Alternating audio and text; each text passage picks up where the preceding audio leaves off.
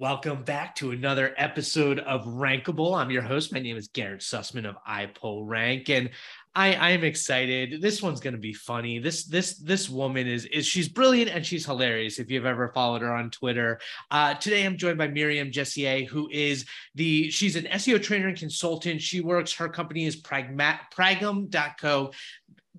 Miriam, you got to explain like how the heck do you even came up with the name for the business in the first place? But welcome to the show.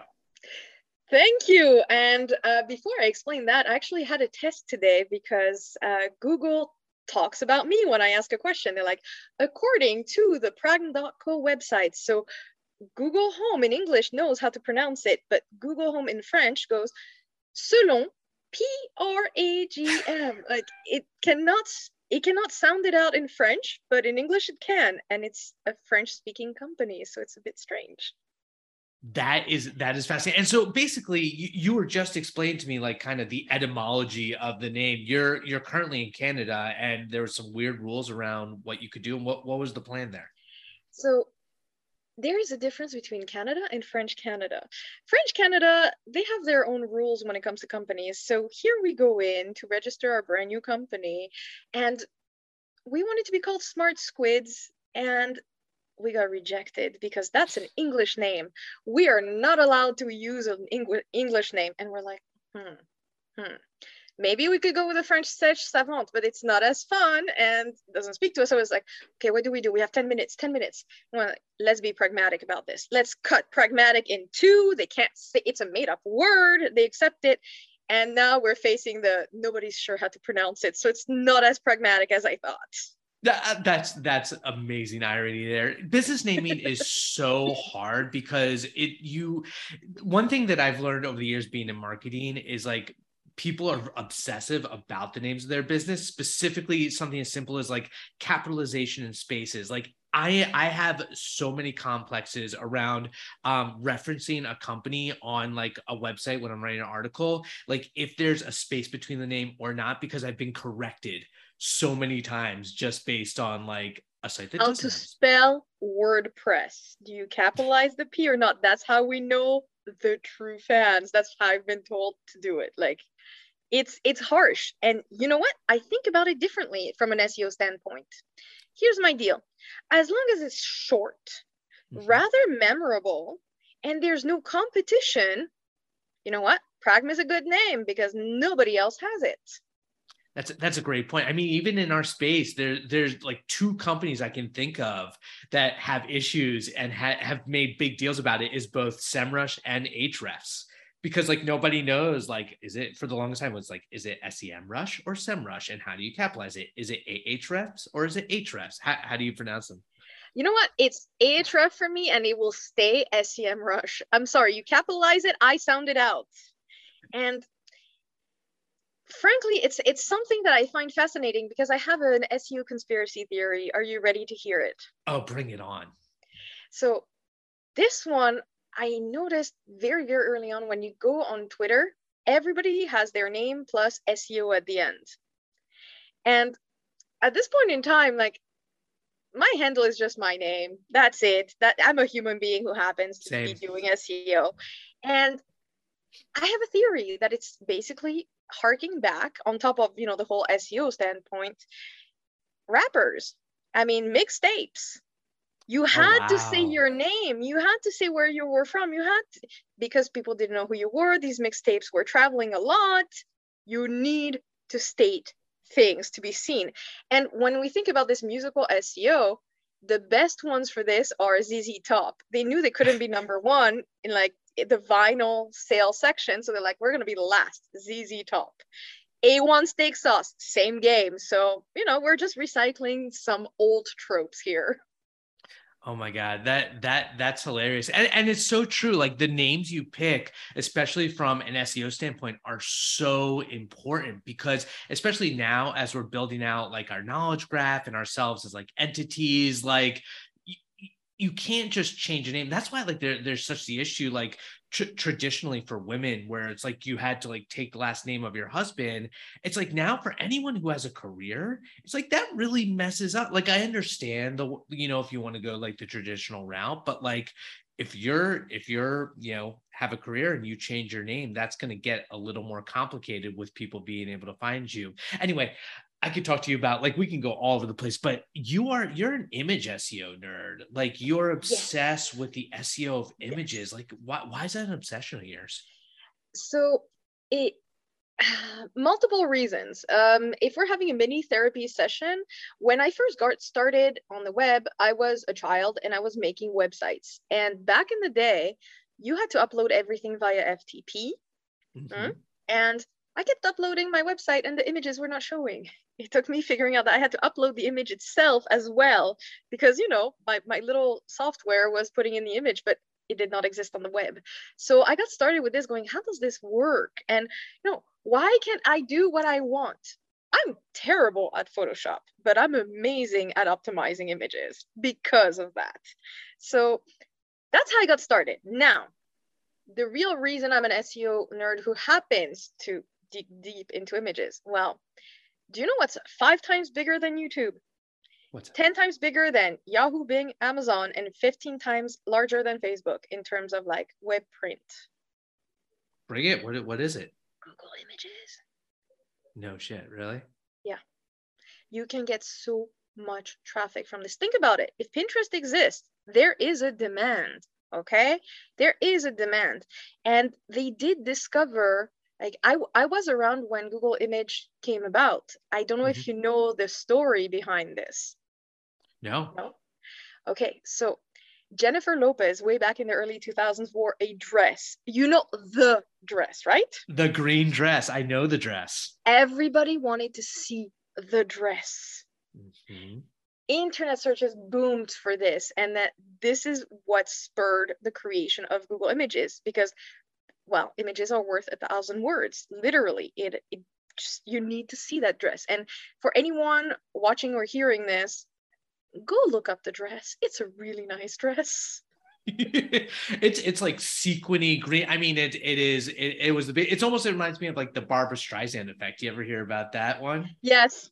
Yes. Where she said something along the lines of like you know like basically reverse psychology don't look up my house and then everyone tried to like find her house and it's like you know when you almost tell people not to like think about you or not to look at you and then that's all anyone can think about it, it was it was such a moment because it it was such a low cut and high cut dress at the same time and still had mm-hmm. lots of materials. It was weird. You try to explain it to your friends and they have to look it up. Today, I mean, well, it's an old reference already, but the gold is a white and gold or blue and black dress. It's things like this that you need images. You really do. And during the pandemic, I got to play around with images quite a lot mm-hmm. because I became an unsplash, unofficial contributor.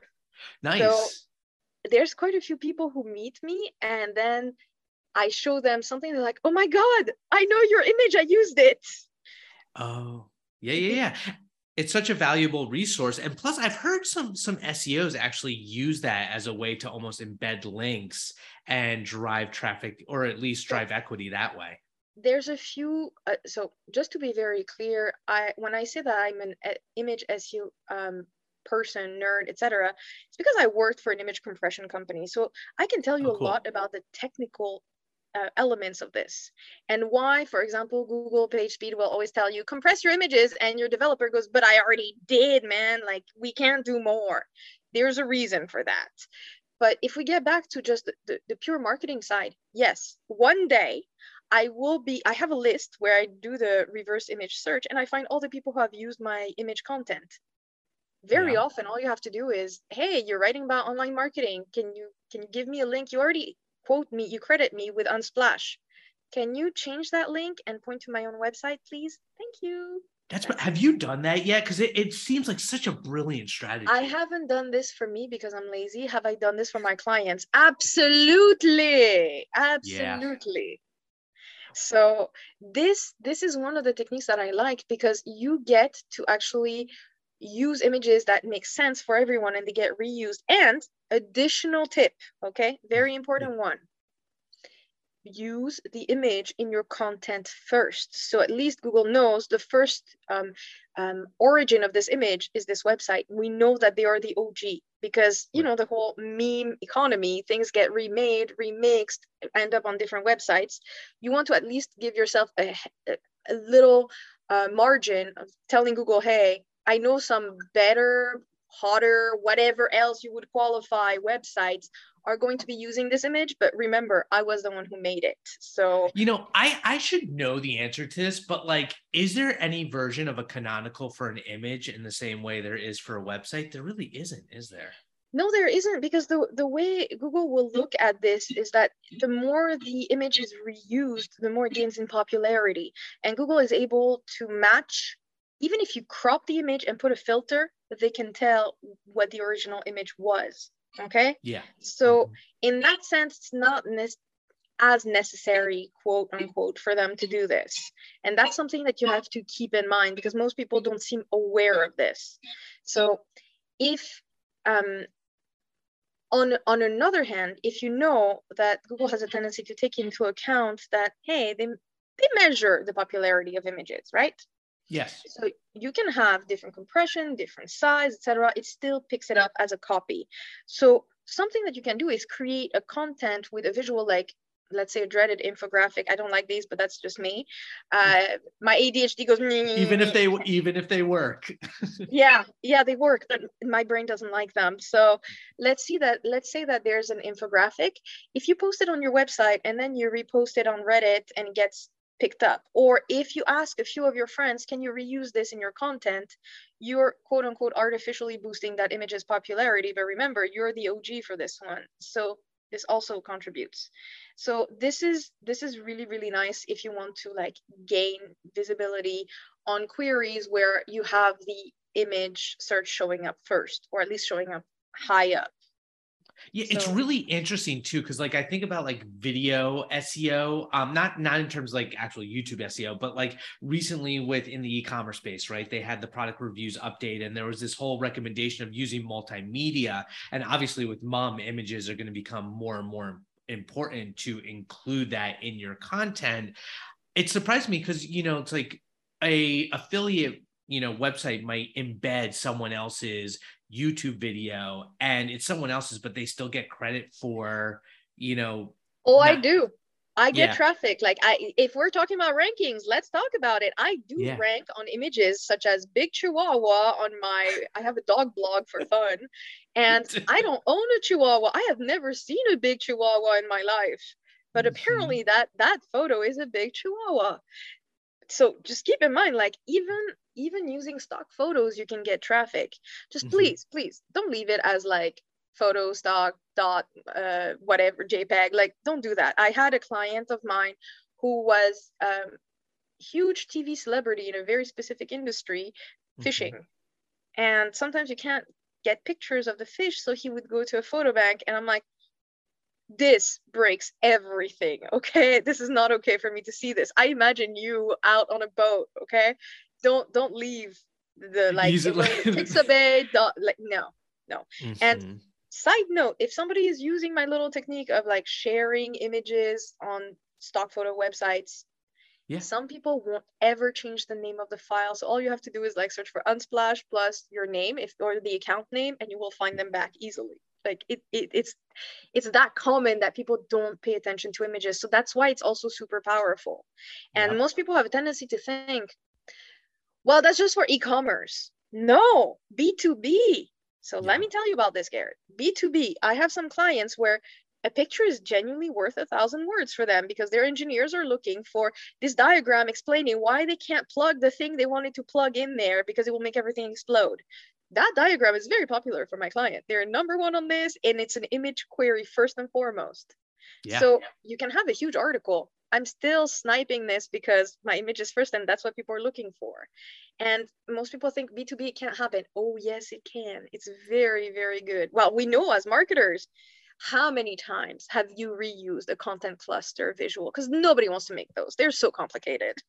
I mean, yes. at least for me. So I reuse a good one. I credit the source, but thank you for doing it because I don't want to do it it's it's it, it's funny that you're doing that because i was just we've got um like a webinar that we were it'll have run at this point but it's uh it's on like content re uh, rebalancing right? So refreshing your content same sort of thing. There's so many like decision workflows and it's almost like you're in my head because it was like my first instinct was to like go and find the image and give the source. Like for instance um brian dean of backlinko he mm-hmm. works with some amazing visual folks to like you know the idea of like internal linking and have that but i was like you know what? I'm gonna go and make it myself just because if it does get picked up, if it does start to rank for the image, I want to, you know, come up with the concept myself and just do it, even though it's so much harder. Miriam, it's so fascinating. I wish we had but more time. Like this could be a what? whole hour. Yeah. Just a just a side note, what you're doing makes sense. So here's another tip. Okay. Yeah, bring it. When you see visuals that rank well, you mm-hmm. we know how machines work and we know that google has a, a, a, tool called vision api so it's looking at images so what I did during my pandemic unsplash spree is go, I'm so tired of Google Analytics and Google Search Console data. Like it's always one dude in a suit pointing randomly or the little white man with a board. So what I looked at is what works genuinely. And then I did some tests. Yeah. You have to recreate an image that is similar to the first results to actually rank better. So what we tested is you need two hands on the laptop. The laptop actually needs to be facing the camera. It can't be on the side. If you have a coffee mug on the side, that helps. I tried with a plant pot. It worked, but not always. It needs to yeah. look like it could be a coffee mug, okay? And you need to have the graphs visible on the front of the screen. And these things I figured out because I looked at what worked well, but also my pictures, figuring out what gets downloaded, seen more, used more.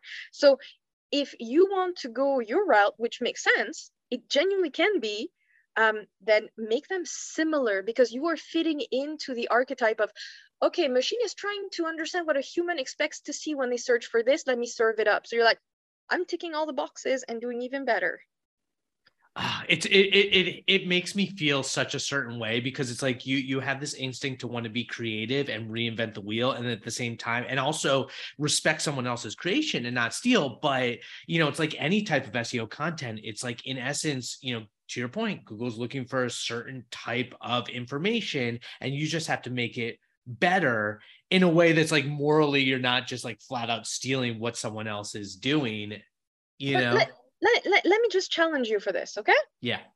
If I'm tired of looking at the trope of businesswoman crossing her her her arms with a sure. laptop next to her.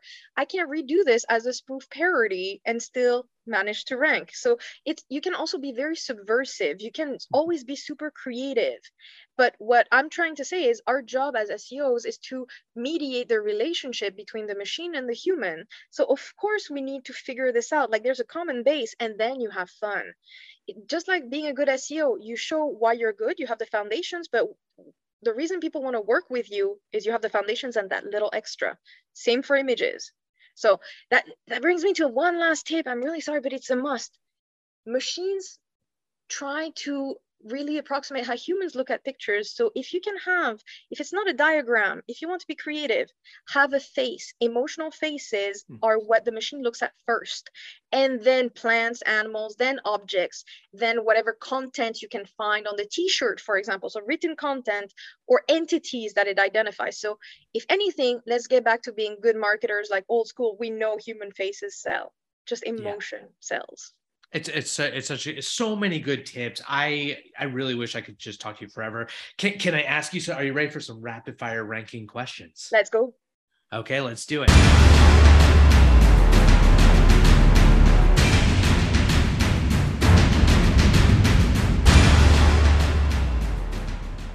Okay, so this is fun. You you you told me that you love a, bu- a bunch of different things, but rank your top three octopi. You are an octopi fiend. Yes. So, okay, when it comes to uh, octopuses, okay, so uh, the first one would have to be the Dumbo octopus. Mm-hmm. Okay, so it's the one that can transform into anything. Then there is one I don't remember what it's called, but it's beautiful and it's super poisonous. It lives in the not the Arctic, but really really cold waters. Like it's blue and yellow. It's amazing. And then there is the good old octopus that you will meet, like the, the basic one in the Mediterranean Mediterranean Sea. Like that one, that's the last okay. one. I'm getting links. We're gonna get images for for for the podcast to put on there. Yes. Wait, wait. I'm sorry. There's a Dumbo octopus too. It's gorgeous. Google it. there you go. They're bringing it back to the images. Okay, rank your top three SEO tools.